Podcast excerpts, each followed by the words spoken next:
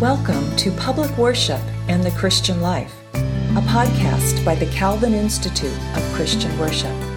In this series of conversations, hosted by Calvin Institute of Christian Worship staff members, we invite you to explore connections between the public worship practices of congregations and the dynamics of Christian life and witness in a variety of cultural contexts, including places of work, education, community development, artistic and media engagement, and more. Our conversation partners represent many areas of expertise and a range of Christian traditions, offering insights to challenge us as we discern the shape of faithful worship and witness in our own communities. Mitri Raheb is a theologian, public figure, widely published author, and for 30 years, senior pastor of Evangelical Lutheran Christmas Church in Bethlehem.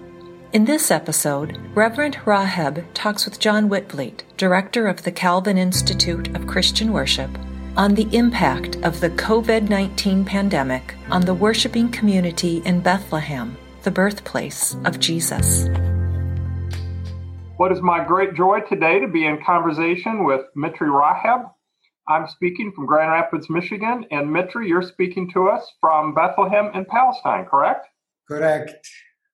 And we're recording this in September of 2020. Who could have imagined what this year would have brought for all of us? Could you say a little bit about what it has been like for your community in Bethlehem, especially with the experience of the COVID pandemic this year? Yeah, actually, you know, the first cases of infection with COVID 19 in Palestine were discovered in Bethlehem on March, uh, on March 5th. So it was really a few days after uh, cases were discovered in uh, Washington state in the US. Okay. And uh, it seems that the virus came through tourist groups who were uh, staying in Bethlehem and the Palestinian government uh, actually was able to react immediately by shutting down Bethlehem and declaring curfew. So we were in curfew for almost a month. And within this month, the pandemic was able to be contained fully.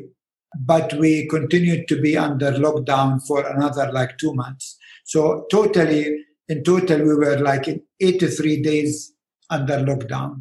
You know, you can imagine the first infection were announced like on the 5th of March in the morning, maybe by 10. All hotels were uh, evacuated that same day. Mm. Uh, and that same evening, we were put under, under curfew. Now, for a city like Bethlehem, this pandemic is really a catastrophe because uh, Bethlehem as a city, because it's the birthplace of Christ, it lives on tourism. Uh, and uh, 77 70% uh, of our economy is tourism, connected to tourism. And uh, 33,000 people in Bethlehem live on tourism. And so these people have been now without income for the last like almost six months now. But the, the problem is that tourism will not resume quickly. And so now people are take, talking that tourism will, will really not come back really, I mean, in good numbers before 2024. Mm, mm. What a huge burden and calling for the Christian community then to respond to all of this. What have been the the central themes and responses of uh, the Christian community. And I'm thinking of the churches there, but also the uh, the university that that you're a part of. Right. Uh, I guess for the, I mean, for the church and for the university, uh, first of all, we had quickly to adjust uh, and to start working online. Mm-hmm. I mean, we were really not trained to do that, but we had to respond quickly. And so uh, within two weeks, the church started doing the service online and later even Bible studies. And for us at the uh, university, we were able within the first 10 days to switch into uh, online teaching. So I think this was this was a, a major shift in the in the psyche for for people in the church and for people in the higher education department. You know, the whole concept of a church was built on community meeting in person around the Holy Communion. Suddenly, all of that was not possible. Mm. And uh, again, this was really a shift. You know, usually uh, pastors and Muslim sheikhs were always encouraging people to come to worship. In uh, March, they started telling people, please don't come, yeah. which is something unheard of. For us at the university, it was a bit easier to give, especially the theoretical classes, but for the practical classes, they all had to be postponed until summer. And so we're able to do face to face in summer for smaller group, all practical programs. Mm. One of the things that we've noticed in so many different communities around the world is new creativity emerging out of the constraints of not being able to gather. And I'm wondering what some of the innovative or creative responses have been to try to carry out the mission of the church in circumstances that none of us would have ever wanted. Yeah, I guess in terms of church, something which is really very important, I think, was that uh, suddenly the idea of community was not anymore just the local community, but it was the transnational community. So during a service broadcast, I could see that, you know, my sister was following that from Austria. Mm my sister in law was following the service from England. Mm. A Presbyterian pastor in Lebanon was following it from there. We had a former member living in Germany was tuning in from there. Uh, friends from the US were following us from there. So suddenly, you know, that the oikumene, mm. uh, transnational community suddenly was visible in a way that people really did not think about it before. Hmm. And it occurs to me that this very conversation that we're recording is another example of that, for which I'm extremely grateful. So thank you. Exactly, exactly. Now, in terms of the university, some of the creative things uh, I saw was, for example, I saw graduates in the film department shooting their own films, which is really, I mean, it was amazing, you know. Uh, one film I'm thinking about was about loneliness. Mm. You know how to how to deal with the fact when you are locked in and you are you know you cannot even communicate, you cannot go out, etc. Powerful short film, very powerful. Or another film uh, about the environment that suddenly the birds were back Mm. Uh, you know, controlling the street and, and the air and uh, suddenly they were free because we were encroaching into their uh, habitat. Or uh, another uh, student started doing masks with Palestinian embroidery. Mm. Again, you know, trying to respond with creativity, you know, not to lose heart and hope, but you know, but to be proactive, etc. During the lockdown, as you mentioned, I was able to actually to edit three books and to finish uh, a major book that I I wanted to write since many months. And I, I, finished most of the research before, but I didn't have the time just to sit down and really write it. So I was able to finish that. So that's part, you know, of I would say creative response. Absolutely. I've learned a great deal by beginning at least to read this book, uh, The Double Lockdown Palestine under occupation and COVID 19. That is a very provocative, instructive title. Could you say a bit more about that particular book and what prompted you and your colleagues and others to uh, to put that together rather quickly after the onset of COVID, I believe? Right. Yeah. I mean, eh, the situation in Palestine is different maybe than other places in the world uh, because we are unfortunately used to lockdowns by the Israeli occupation. I mean, curfews, you know, are part, unfortunately, often of our lives. Mm. Two of my books, actually, of my former books, I wrote when we were under curfew. Uh, the one book I wrote in 91 when Iraq invaded Kuwait, and during that war, we were under curfew. And so uh, I wrote that time my book, I'm a Palestinian Christian. And then later in 2001, when Bethlehem was besieged, uh, I wrote my book, Bethlehem Besieged. So we are used to being under curfew, under lockdown. And uh, so we wanted to share this double lockdown politically as well as epidemically, basically, and to share stories so that people maybe can see how people in other parts of the world have been dealing with this and so on. Yes. It reminds me of some of the discussions in the United States and some of us who have written about the twin pandemics in the United States the pandemic of COVID 19 and the pandemic of structural and institutional racism, which has been such a tragedy to experience in new ways again. And yeah. profound, you know, both differences and similarities to those, to the intertwining tragedies, really.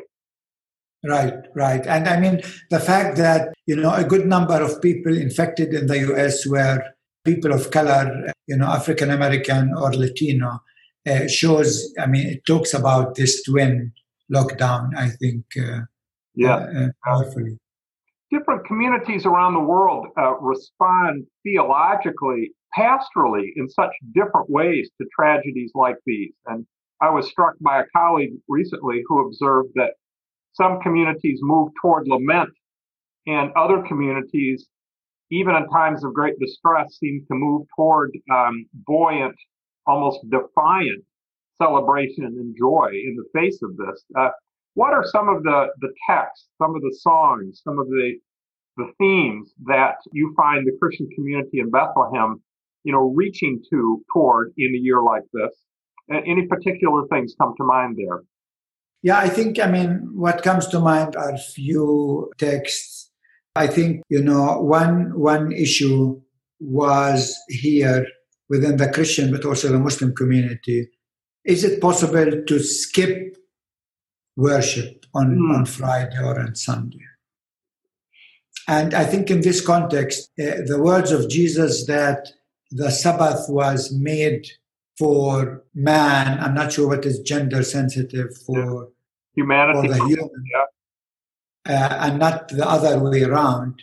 Uh, uh, for me was an important text when I was interviewed, you know, on TV, on radio.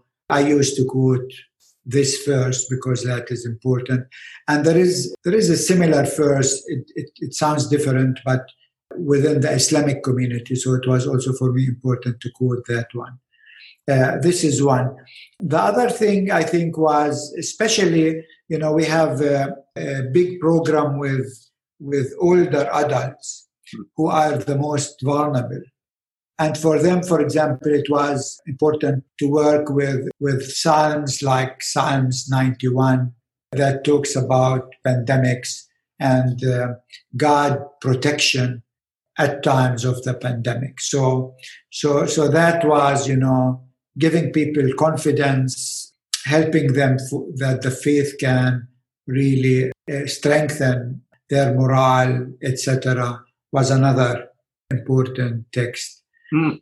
Um, and uh, a third text was, I guess, had to do with uh, loving your neighbor and what does loving the neighbor means in a context like this by really protecting your neighbor by taking the right precaution uh, etc one last thing i would like to mention because you know this is something that we are dealing with right now it's how to to strengthen the idea of of a responsible, I mean responsibility, because I I, I feel when dealing with people there were uh, two two positions that are really dangerous, two extremes. You had some people who were totally underplaying the pandemic, saying, you know, it's like a flu. I'm not talking now about President Trump Okay, so I'm talking about people here. Okay. And there were also the other people who were really panicking. Yeah. And so how to how to help people really discern that can we uh, i mean uh, we have really to be responsible we have to you know wash our hands put uh, you know with with the students now when we are back in campus this has been yesterday and today and the day before you know our discussion uh, also with the staff how can we help our students reach that level where they are responsible they can take care of themselves and from the others without underplaying or overplaying the pandemic? But and and and how science and faith uh, actually are integrated and belong together and we don't need to play one against the other. Because within the orthodox church for example there was a huge debate. You know for the greek orthodox uh, when they take communion the priest put the bread in the cup and then with with a spoon he put that in the mouth of everyone and he used the same spoon for a thousand people one after the other. Mm. You know the priests were saying we cannot change this. This is this is it. We have been doing this for 2000 years. No way we can change it. And many of the young orthodox people were saying you know this is nonsense. I mean you know. And so within this discussion really the relationship between faith and science yeah. came up. Well that sounds so much like discussions here not only in institutions congregations universities but also in, in neighborhoods and community centers those very same dynamics. Very very much the case absolutely. You are listening to Public Worship in the Christian Life Conversations for the Journey, a podcast produced by the Calvin Institute of Christian Worship. Check out our website at worship.calvin.edu for resources related to this topic and many other aspects of public worship. I recall, Mitri, that when you were at the Calvin Symposium on Worship several years ago, we had a discussion about intercessory prayer and ways that we could pray for each other. And I still remember very vividly your advice and guidance to those of us in North America, not just to pray for peace in the Middle East, but to pray for peace and justice in the Middle East. What a, a profound invitation that was. And it, it makes me think again about the significance of, of how we pray in public, and especially how we do that as a transnational body of believers. And so, recalling that memory of your time with us, I wanted to follow up and ask you, what have you been thinking and practicing? And uh, what additional thoughts do you have about how we can be praying for each other transnationally, but not in ways that unwittingly perpetuates approaches, attitudes, underlying ideologies that really aren't consonant with the gospel. Yeah, thank you. This is, uh, you know, uh, one of the most powerful prayers and worship uh, I experienced during the pandemic was a prayer that was put together by the Proctor Conference. I'm not sure if you are familiar oh, with yeah. the Proctor Conference. Yeah, yeah yeah, an African American, very powerful, prophetic, really group of people, and you know they they are every day doing a prayer during the pandemic. They call it, I think, pandemic.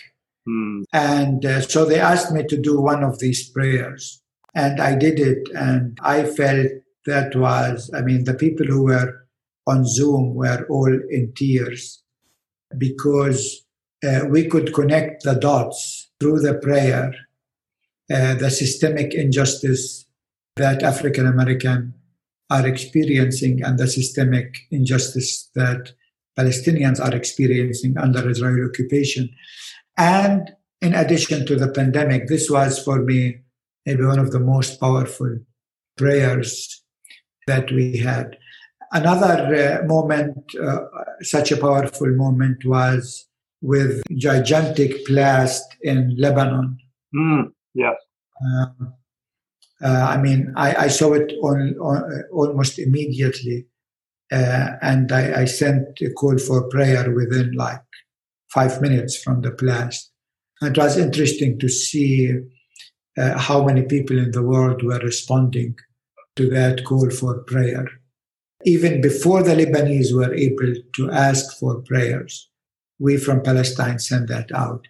Uh, and I felt again that showed, you know, this transnational community united in prayer on a very specific cause at all at one time. Mm. Uh, I mean, you know, with the with the social media, with the, with the new media, there are now new possibilities and, and ideas that I think are there just to be uh, unlocked.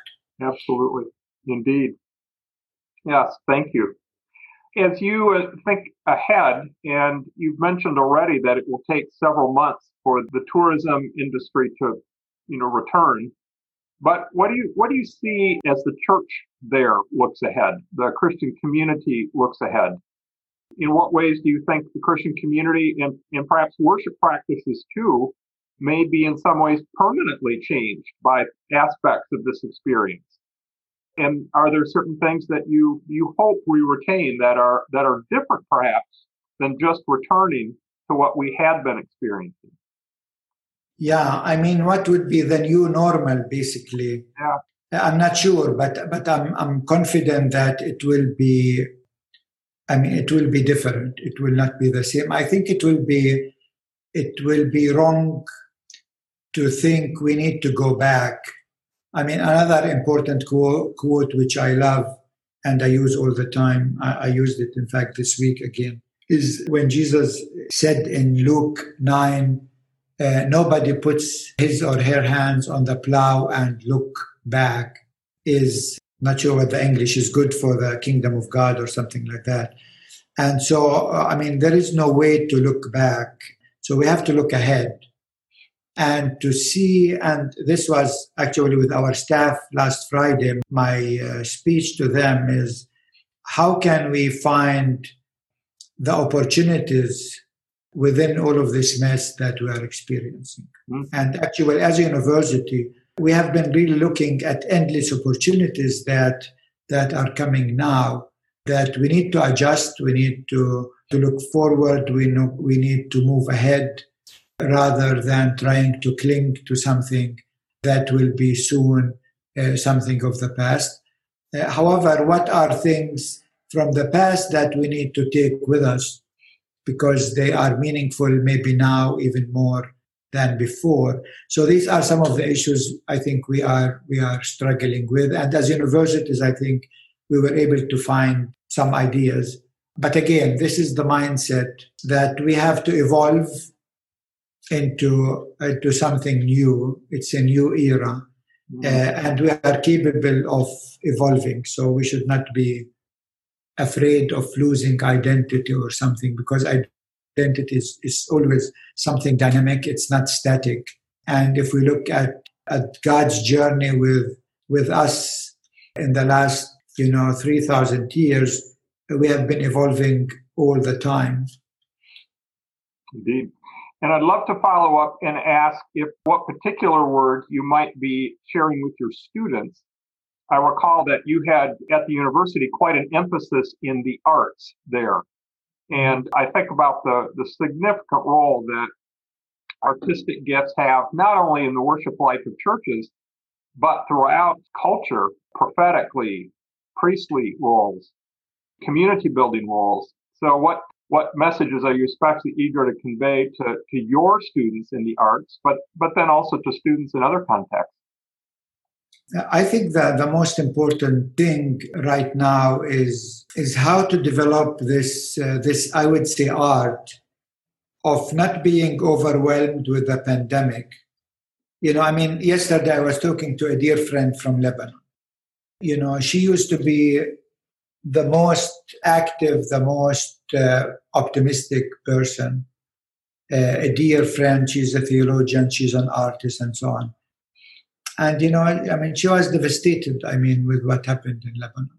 Uh, they, they don't see anymore a light at the end of the tunnel. In fact, today, just an hour ago, they had another blast there in Lebanon, and it wasn't as awful as the other one, but it's still awful enough. And so, how can we, how can we encourage people? I think that I mean, let me put it uh, differently. I, what I told my friend is that uh, I guess the most important art needed right now is resilience. Hmm. I mean, there were times when we were uh, talking about resistance.